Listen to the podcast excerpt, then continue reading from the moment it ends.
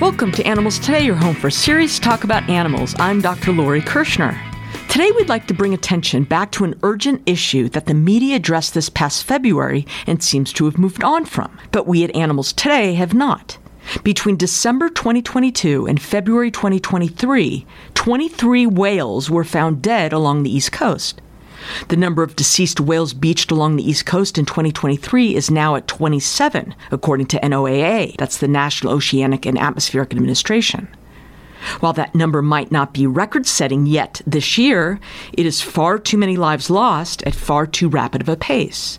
The majority of these whale deaths were those of humpback whales, a species whose population has only just started to bounce back after hunting them became illegal, finally, in 1985. Various explanations are given by experts and various commentators on why the pace of whale deaths have been accelerated for the early part of this year. For starters, an obvious cause has been vessel strikes. Cargo ships are traversing in the same waters with whales more often than they were before.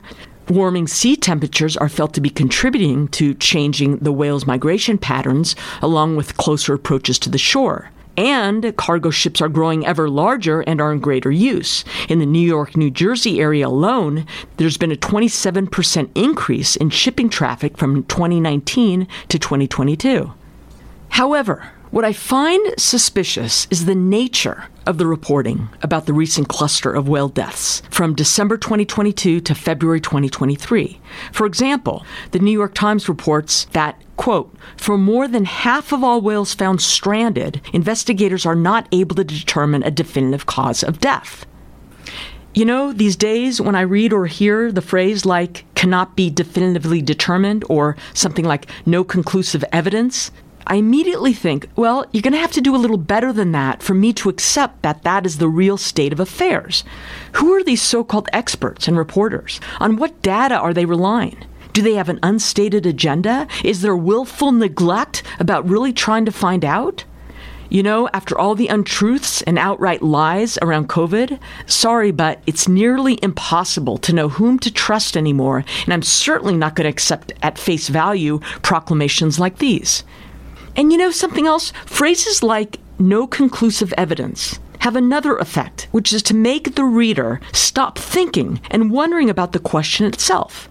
Like, dear reader, don't look any further into this as there's nothing you could do anyway. So, continuing, how? How is it possible that for more than half of all whales found dead, a cause of death cannot be determined? Now, you should know these deaths have coincided with the newly approved development of approximately 12 wind farms from the coasts of Massachusetts to the shores of Virginia. New Jersey has one of the most aggressive goals for quickly building offshore wind farm construction by 2035. And they also already have the most whale deaths so far this year. The United States Department of Energy released a statement in April responding to this theory, conveying that the link between developing offshore wind farms and recent whale deaths is, quote, misinformation, and asserted that there's no evidence to support the idea. In their statement, they also emphasize the importance of quickly building wind farms when it comes to addressing our climate crisis. So we know the goals and agenda of the DOE. And as before, the use of the term misinformation has become even worse than meaningless to me. When I hear that, I think, you are lying.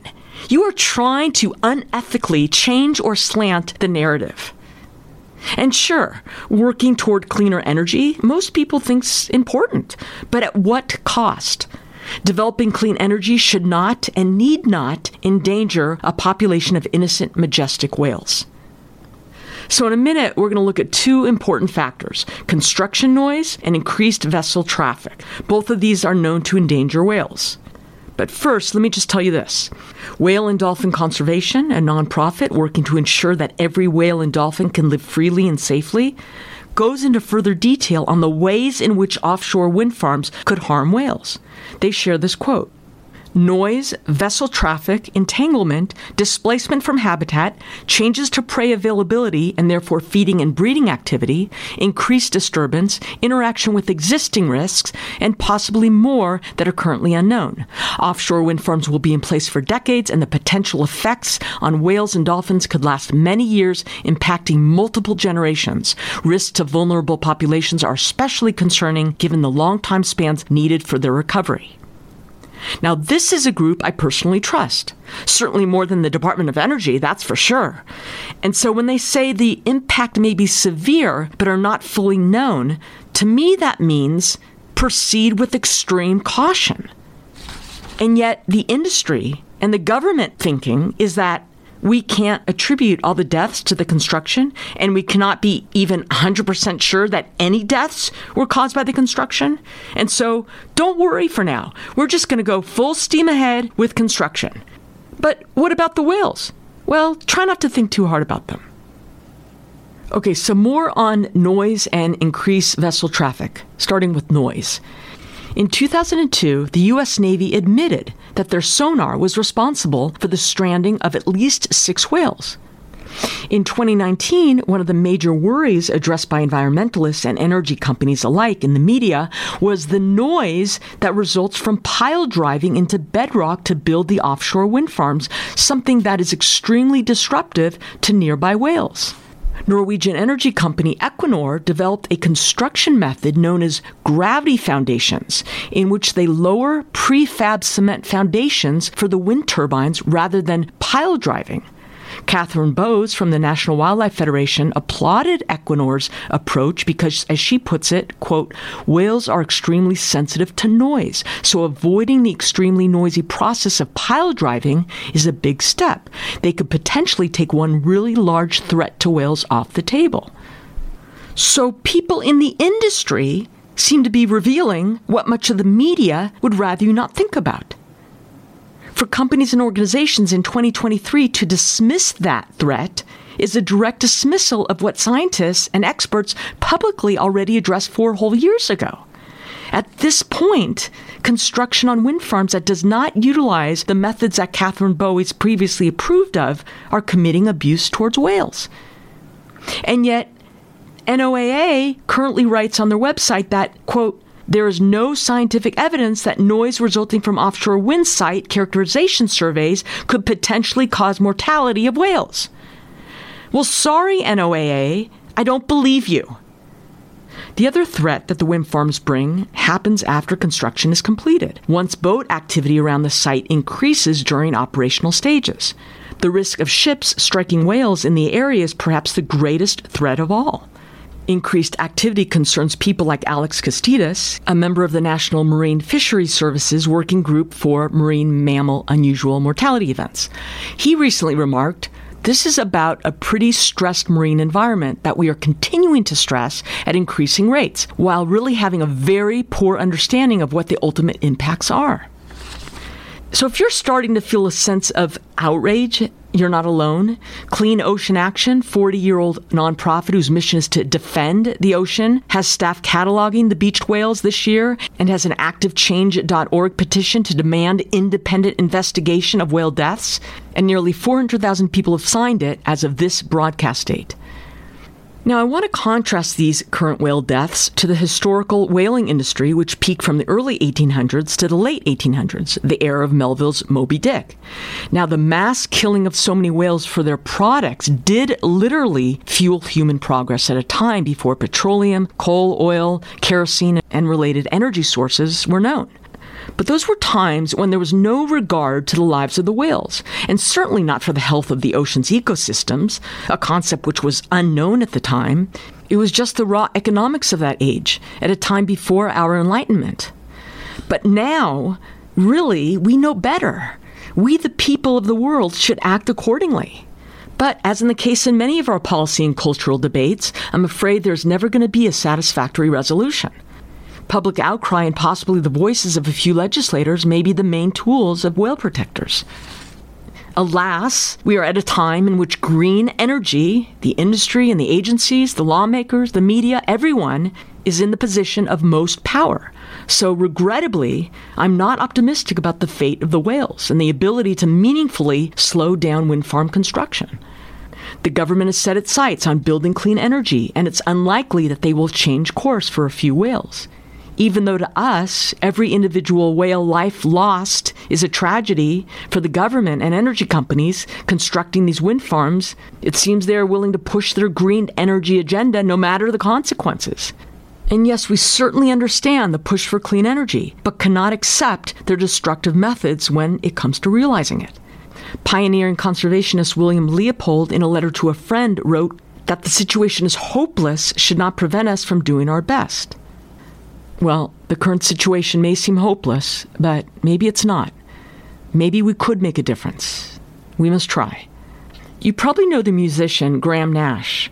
Now he's in his 80s. He penned and performed so many wonderful and iconic pop and rock songs many of us grew up with. And through his music, he's always been a strong voice for justice, peace, love, and environmental protection. He wrote a song titled To the Last Whale, which he still performs. He has played versions of it with his fellow traveler David Crosby as well. It's a haunting tune and very sad. Part of the lyrics go Over the years you swam the ocean, following feelings of your own. Now you are washed up on the shoreline. I can see your body lie.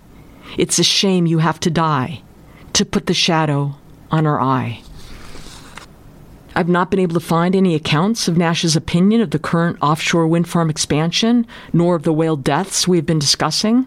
But I wonder what he would say if asked about the strong possibility that humpback whales are dying consequent to aggressive wind farm construction and deployment. It's a conundrum, to say the least. Whales versus wind farms. In an effort to provide a bit of optimism as we conclude, we at Animals Today would like to point out some great organizations that you could support in an effort to save whale lives in the midst of the massive struggles they are facing. Check out and sign the petition from Clean Ocean Action. Consider symbolically adopting a whale through the Whale and Dolphin Conservation, or donate to the Wildlife Conservation Society's Ocean Giants program that conducts research on how to minimize harm to our marine friends.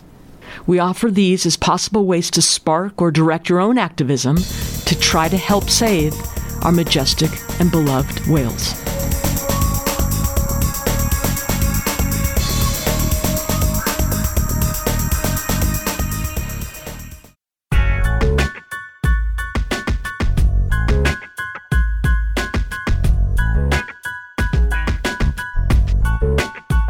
Welcome back. So, the disease rabies Yes. is pretty uncommon in the United States. Last year, five people died from rabies, and that was actually more than it has been in uh, previous years. Four of them, it was determined, were due to bats, and one from a dog, actually. You know, those are pretty uncommon. The case of the patient bitten by a dog that actually occurred in the Philippines before he returned to the United States, uh, where he passed away. Folks who were in direct contact with rabid bats, it brings up an interesting question, and that is frequently people who are bitten by bats don't realize that they have been bitten because they can be asleep or the bites can be extremely small and not noticed. So, the rule of thumb, as illustrated by this case I'm about to tell you, is that if you live among bats, like they discover a roost in your home, or if you wake up and there's a bat in your room, you need to assume that you have been exposed and bitten, and that the saliva is infected and that you are in trouble. That's what so you- interesting Yeah. that you're saying that because I just read something the other day when I knew you were bringing this case up about the rabies. Yeah. The CDC does recommend that if you find that you were sleeping with a bat somehow, then they automatically suggest you get the rabies vaccination, assuming you were just bitten by a bat and you don't know it. Right. You have to assume, and they want to, in that case, give you what they call PEP, the post exposure prophylaxis. Yes. Is that right? Yes. So that is the immunoglobulin plus the series of four vaccines, I think, Right. that you get, right? If, however, you're able to capture the lone bat and then they test it and show that it does not have rabies, then you can avoid that. But you may not want to avoid that. Because you may not want to capture the bat, right? Well, but the other reason is that you just might not want the treatment. And that happened to this elderly guy who's actually in his 80s, who's from Illinois. He awoke to find a bat on his neck. And he was offered the series and he declined it. And he died that horrible death that people Wow. with rabies die. You know, it's a terrible progressive Yes. thing. And once your symptoms start, it's unrelenting and you're dead within uh, two weeks. And the, you know, PEP is not as terrible as it used to be in the bad old days. So it's rare. It still happens though, and and uh, not so much in in dogs. We've pretty much eradicated right the rabid dog problem in our country, which is wonderful. So Laura, you like bats? You find them cute and mysterious and warm and fuzzy? I love all animals. Yes. Yes. Okay. But that's a really incredible story. I mean, you wake up with a bat on your neck. Yeah. Yeah, I guess you just assume he bit you and you don't know it. Yeah. But Was it really a bat? was it really a bat? Maybe it was a bird. I remember as a kid, my parents would take me and my siblings on camping trips. And I remember on one of these trips, we were joined by other campers. And one evening, we saw many bats flying about. And this one woman, fellow camper, became hysterical. And especially, she had this fear related to the bats, not about contracting rabies, but worried the bats would fly and get tangled in her hair. Hmm. So she ran into her tent and wrapped a scarf around her head, and that's what she would do every night on this trip. And you can't ask me, Peter, where, where I was or anything else about this camping trip because I don't remember. The only thing I remember is that this woman who tried to convince all of us and freaking everyone out, especially the women with long hair, that they should be worried that a bat would get tangled in our hair. Yeah. Peter, remember all the bats that would appear at dusk when we were living in Palm Springs? Yeah. There'd be not just an occasional bat, but dozens flying above us. They, they didn't seem interested in me, but No, I was didn't. interested in going into the house whenever that happened. Yeah, I know just you were. wasn't really comfortable out. So there are a lot of misconceptions about rabies, though. Veterinarian Robert Reed was on the show a while back talking about this topic of rabies. So, briefly, the rabies virus can infect any mammal. The vast majority of rabies cases reported to the CDC each year occur in wild animals like bats, raccoons, skunks, foxes. Although any mammal can get rabies, even people. And one big myth is that the rabies in dogs and cats is common. And as you pointed out, it's not.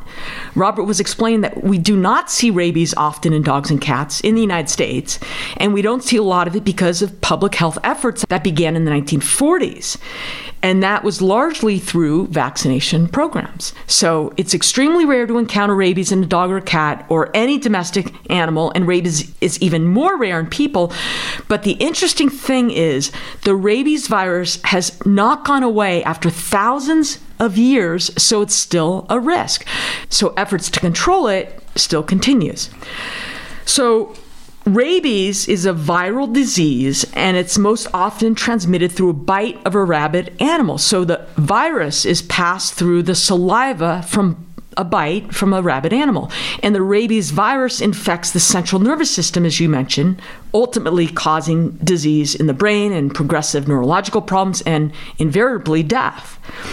Peter, I read that rabies has the highest mortality rate, 99.9% Yeah. Yeah. of any disease on earth.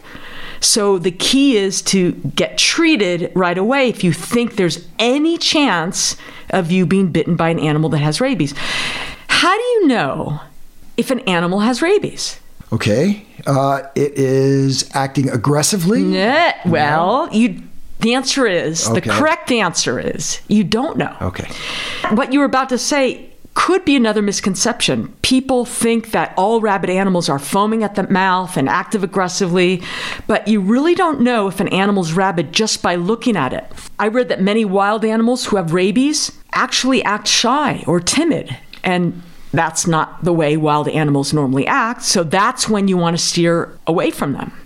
So, what do you do if you get bitten by an animal? Because there's really no way to know if the animal that bit you is rabid.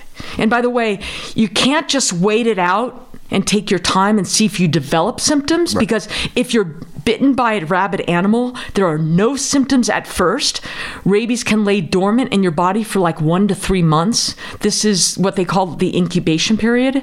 Symptoms start to appear once the virus travels through your central nervous system and hits your brain. So you might get a fever, but then you start to get these central nervous system symptoms like anxiety, hyperactivity, being easily agitated, inability to sleep. Sounds like us and everyone you know, right? But you might also be confused. You can start to hallucinate. You might salivate more than usual. You might develop a paralysis. You might have difficulty swallowing. And then eventually coma, heart or lung failure, and death. So let's go back to what do you do if you're bitten by a wild animal? Or say you're bitten by a domestic animal, a dog, who you know is not vaccinated against the rabies virus, or a dog who you don't know his or her vaccination status. Then your doctor, or say a typical emergency room, would likely treat you to potentially prevent a rabies infection. And that treatment is the rabies vaccine, which you talked about. The important thing to know here is the vaccine is always successful if it's given immediately after exposure to the rabies virus. And like you said, it's called post exposure rabies vaccination. You'll get one dose of this fast acting rabies immune globulin, and then you get a series of vaccine shots over the next several days. And that is a precaution that I think any ER in the country would take if someone comes in with a bite from an animal that could be carrying rabies. And the reason there's so much caution is that there's not much you can do if you contract the rabies virus and you get rabies. It's almost universally fatal. So the treatment is prevention, essentially. I feel very agitated. Hard time sleeping. Yes. Irritability. Yes. Hyperactivity. Too many cats in the bed. You're foaming at the mouth, Peter.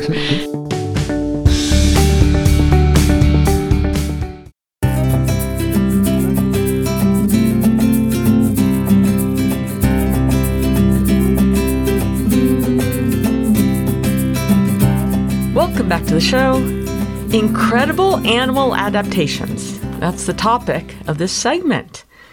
When we talk about adaptations, we're talking about characteristics that allow animals to survive in their environment. It can be structural, physiological, or behavioral characteristics. Peter, we're going to talk about a few crazy ones, okay? ready, ready, ready. The Alaskan wood frog. This is a cute little guy, and what he does is he turns himself into a frog shaped ice cube when the temperatures drop. So instead of hibernating like many animals do to survive the cold, these frogs find a burrow and freeze. And literally, all their bodily functions just stop working digestion, respiration, even their heart stops beating. And then spring comes, the weather becomes warmer, and they slowly thaw, they wake up, and begin feeding and mating. Peter, this reminds me of the freezing iguanas in Florida that were dropping from the trees. Did you hear about that story? Yeah, yeah, last couple months ago. Yeah, it was a cold winter in Florida this year, and apparently it got cold enough where the iguanas were found to go into a dormant or cold stunned state. And then they would drop from the trees where they were living. So you're walking around and you see iguanas lying on their back with four legs up in the air, like looking like they're dead, but they're not. And they remain breathing with their critical body functions still operating. And then they thaw out and wake up when the sun warms their bodies. So it's different than the Alaskan wood frog I was just talking about. This is not an adaptation. Iguanas are invasive to Florida. They're from parts of Central and South America close to the equator where it always stays warm. So they're not used to the cold, and extreme cold could be life threatening to iguanas. Anyway, they were warning Floridians that if they see iguanas lying on the ground or on the street or sidewalk looking like they're dead, they're not. So don't pick them up, don't move them, don't throw them away like trash because when they warm up and wake up, they're not going to be happy. No. The male green iguana, I read about this, can weigh up to 17 pounds, so you don't want one to fall on you. 17 pounds, they could be five feet in length. And you're right, they are invasive. And uh, Florida in uh, 2021 passed some new regulations. Uh, you're no longer allowed to have iguanas and other lizards, exotic lizards, as pets. And uh, if you have one, you can keep it, it gets grandfathered. So you have to have them microchipped and you have to re register them every year. Wow. But uh, they are uh, ruining environment, you know, ruining people's yards, and, uh, and their days are numbered in Florida. They're beautiful, though. Yeah. But you wouldn't want them falling on you. Don't want them falling. Peter, if you're scuba diving and you're about to be stung by a sea creature, would you rather that creature be a stingray or a reef stonefish? Okay, I'll go with stingray unless it's in the heart. The most venomous known fish is the reef stonefish. And if you look this fish up online, it looks like a, a pretty rock. Yeah. They live in coral reefs and their colors fit in perfectly for the environment and it's able to camouflage itself amongst the rocks and they sit perfectly still on the seafloor. So not only does this help protect the stonefish from predators since they're disguising themselves well, this also offers them a way to get their prey.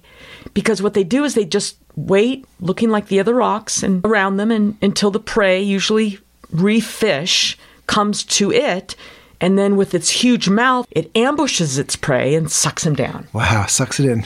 wow, that is horrible. But wait, so if you're a human and you're enjoying the waters and you step on it because you think it's just a pretty rock at the bottom of the seafloor, well, what happens is the pressure of your foot on their back activates the venom sacs in their in their spines, and this venom is probably the most venomous in the world, and it will likely kill you. So the answer is you would rather be stung by stingray or probably anything else in the waters than this reef Yeah. stonefish. So did I just ruin your future snorkeling or scuba plans you might have in the future? I don't even want to go in the bathtub with that. Okay. It's horrible. Okay, how about this one? If you're hiking in Australia and you see a dog like animal coming at you, intending to bite you, hmm. would you hope that it's a Tasmanian devil, which typically weighs on average like 20 pounds, so like the size of a small dog? Yeah. Or do you hope it's a dingo, which is a wild dog native to oh, Australia? Okay. I'm going to say, boy, so many questions raised here. I'm going to think the Tasmanian devil has bad mouth bacteria, so you're going to die from infection, but the dingo probably has friends who are going to swarm you and eat you as a pack. So I'll go with the dingo. Yes, Ah. you would like to be bitten by a dingo Yes, than a Tasmanian devil. Okay, but because why? the Tasmanian devil has the most powerful bite Oh, okay. in the world relative to its body size of any living mammalian carnivore.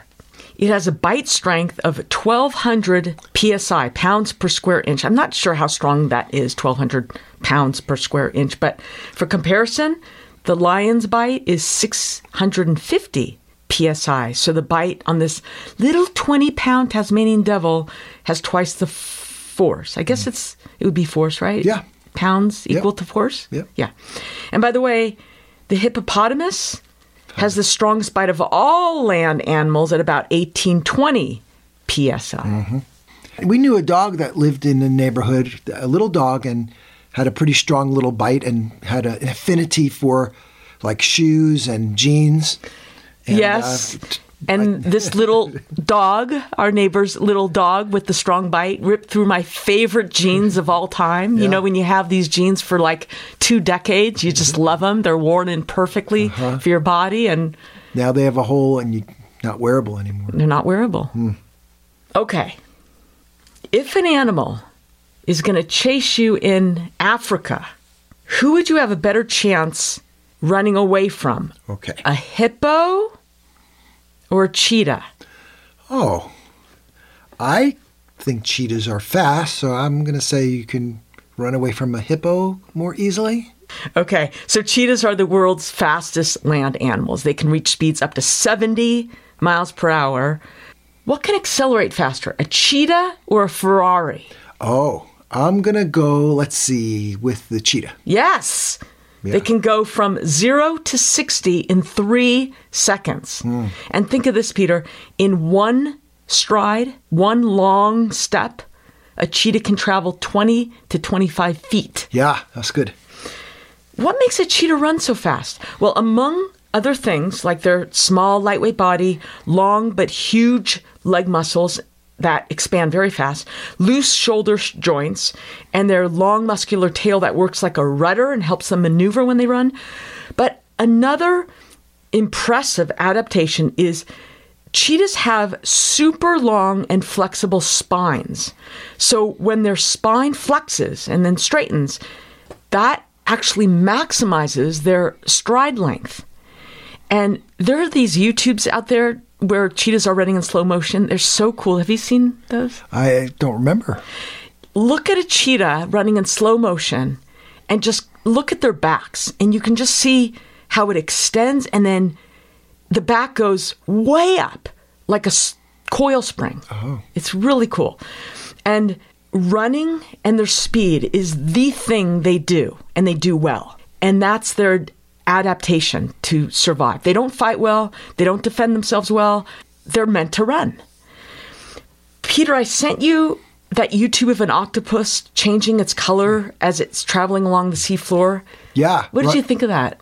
I no cheetahs involved in this one, but that was just the colors are are just amazing, amazing. the camouflage. So you might wonder, how do they do that? How do they change colors and so quickly? Yeah.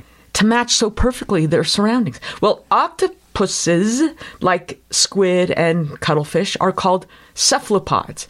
And all these guys can change color to match like perfectly to their surroundings. And the way they do this is that they have specialized cells in their skin, which are called chromatophores. Makes sense, right? Chromo in Greek means color, and phores means bearing. So they have color bearing cells in their skin that have these sacs that are filled with pigment. And these sacs can be yellow, brown, red, or black in color. When they contract their muscles around the cell, the pigment sac widens. And that's the prominent pigment you'll see on the octopus's skin.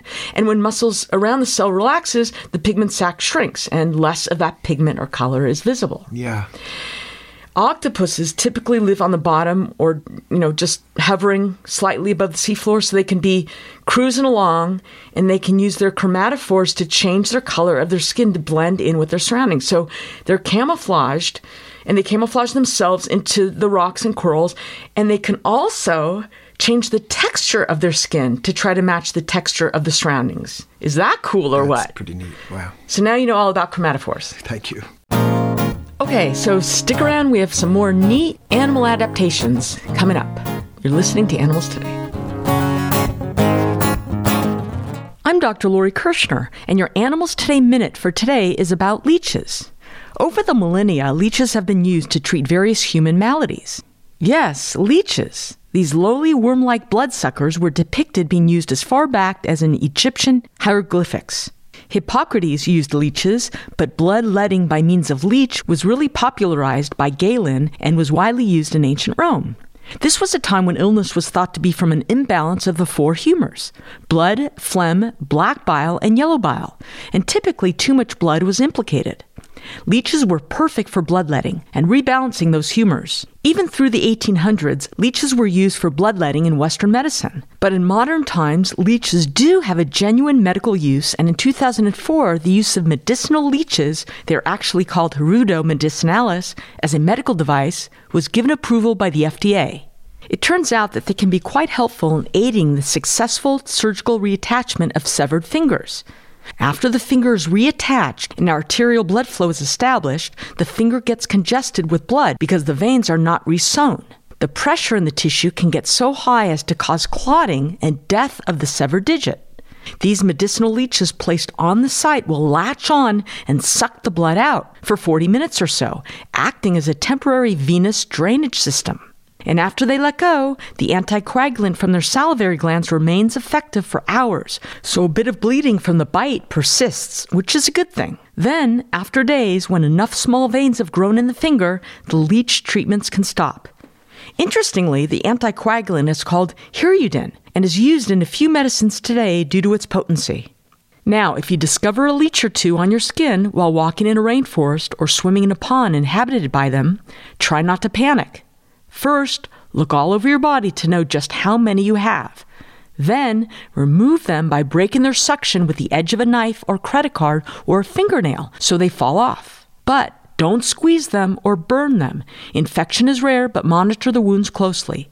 And that is your Animals Today Minute for today. For more than 60 years, the International Society for Animal Rights has been consistently fighting the battle against dog and cat overpopulation and advancing animal rights and law. ISAR is committed to saving animals' lives through ISAR's annual Worldwide International Homeless Animals Day. To learn more about ISAR's programs, please visit their website at www.isaronline.org.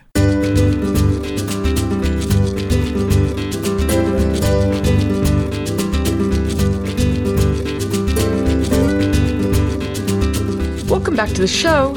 So, for our listeners that don't know by now, Peter and I moved from Palm Springs, California to the beautiful state of Arizona. And one animal here in the Sonora Desert that we come across every now and then that did not exist in the Southern California desert is the javelina. And indeed, javelina are native to the Arizona Sonora Desert. And Peter, after we saw that family of javelina last month when we were wa- out walking, Yep. I was curious to know specifically what javelina eat and if they need to drink water, right? And assuming they eat cactus, how they eat these sharp plants without hurting themselves. That's interesting. Yeah. And before I get into the javelina's adaptation, why don't you tell the listeners about our walking paraphernalia when we take the dogs outside in the mornings? Like, what's that thing in your pants that you whip out in case of someone? Okay. Well, it's true that uh, even on uh, residential sidewalks, you're usually surrounded, unless you're downtown, you know, surrounded by shrubs, and that is a lot of uh, cacti and a lot of sharp things, and particularly the cholla variety of, of cacti, and there's a couple of different varieties here. They uh, have a tendency to sort of give off little versions of themselves, right? I don't know exactly the, the term, but they are very clingy. And you can just see them uh, if you look carefully on the ground where you think you're walking safely. And there's just this, uh, you know, round, spiky thing that's really nasty because uh, they're hard to get off and they hurt like, like heck. So And they're fine. They're very, very fine, right? they're fine. And uh, to get them off, you just don't want to touch them. So you need to use a tool. Right. And I am aware of two tools that people carry with them. So now I'm carrying my needle nose pliers, maybe four or five inches. And uh, sometimes we let the dog carry it in the pouch, but usually it's my pocket. And that is helpful to grab or flick the uh, little nasty off your foot or dog's paw. And some people advocate using like a hair comb, and that works ni- nicely too. I've seen that. So that's our adaptation to uh, getting around. So tell me about the javelinas. though. Okay, but wait, let me go back to that because that's a very important point. It's better than, like you said, it's very sticky. So if you try to remove it with your hands, it's going to be stuck into you. And if you try to just break it off, you have the risk of breaking off a little piece into the dog's paw or into the dog's And skin. then you still have to get that thing out. Right, right. So So, pulling it out Gently, gently, gently. with the needle nose pliers or a comb is a good idea. Yeah. So back to the javelina. okay. Those of you who might not know what javelina look like, and I really didn't know until I moved to Arizona. Javelinas look like small pigs with large heads and long snouts. Is that a good way to describe That's their a good first approximation. Okay. Yes. They travel around in family groups and they're most active around dawn or dusk. Javelina eats certain leaves and shrubs and grasses and lizards and toads and mice and whatever else they might run into, but their favorite thing to eat is prickly pear cactus. Yeah. Do you know what those look like, Peter? I do little paddles. Paddles, yes. Little paddles with a lot of sharp. Yeah. Okay. So their jaws are well adapted for crushing and slicing, and they have super tough mouths and specialized digestive systems which allow them to eat this prickly pear cactus and not feel the thousands Wow. of tiny spines on them. So they ingest them. Yes. Oh, I just thought with maybe they would eat around them. No, they ingest them. Gee. And by the way, these cacti are loaded with water, so this gives the javelina a nice source of water as well. I will tell you that other animals eat cactus as well. These include camels, the desert tortoise, rabbits, and squirrels. Yeah. Okay, one more adaptation. Most people know that owls can twist their heads almost completely all the way around.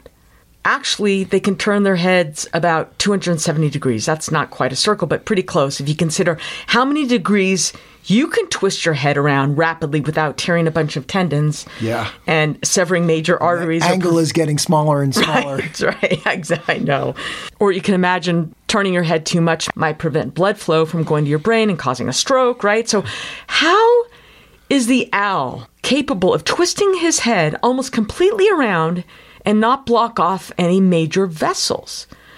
Well, the arteries feeding the brain of the owl are lined up just so that they're not blocked off when the owl twists. So typically, vessels get smaller as they get farther from the heart and to an organ like the brain. But in the case of the owl, studies were done over a decade ago on dead owls, and scientists found that the vertebral artery enlarges as it approaches the brain.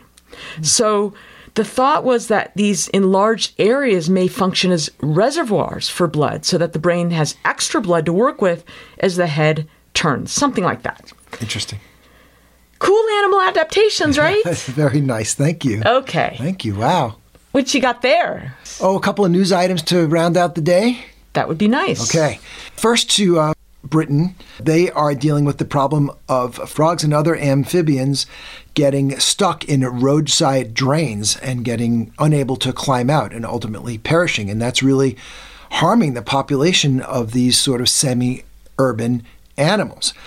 There's a team, they go by an acronym WART, WART, which is the Warwickshire Amphibian and Reptile Team, and they are installing little aluminum ladders down the drain so that the frogs, as they're after they fall in, they're able to climb out and continue going to their breeding sites. That's what's motivating them, obviously. Oh, that's so nice. So they're installing them, and we'll see if they can maintain the population because, you know, they're so essential to the systems. And we don't want the frogs drowning. Indeed. In Sydney, Australia, everybody knows the Sydney Opera House Yes. and the harbor there, Sydney Harbor Bridge. It's one of the most popular tourist destinations and photograph places on planet. Anyway, they have trouble with uh, pesky birds, seabirds, bothering the diners who are eating outside there. Right? We've walked past there. So uh, they are employing dogs on long leads with handlers to scare away the birds. And so the consortium of the Opera House, the Opera Bar, and the Opera Kitchen, three private businesses, they just were signed a $376,000 per two year contract with a organization called Mad Dogs and Englishmen. They supply the uh, protection with the dogs and the handlers and keep the birds away so people can enjoy their, their beer and food. Instead of seabirds just being about while diners are eating, they would prefer to see dogs just running around. You and know, I wondered about that too. It's quite a, it must be quite a spectacle, and you're trying to have a quiet meal or a romantic meal, and you're going to get distracted looking at the handlers and their dogs do their thing. Absolutely. So, But- but it seems to work because they just uh, renewed. And it's better than shooting them, like a lot of people would advocate. Yeah. Well, thanks for all that, Peter. And thank you for tuning in to Animals Today. I'm Dr. Lori Kirschner, encouraging you to nurture your love and compassion for the only other being sharing our planet the animals.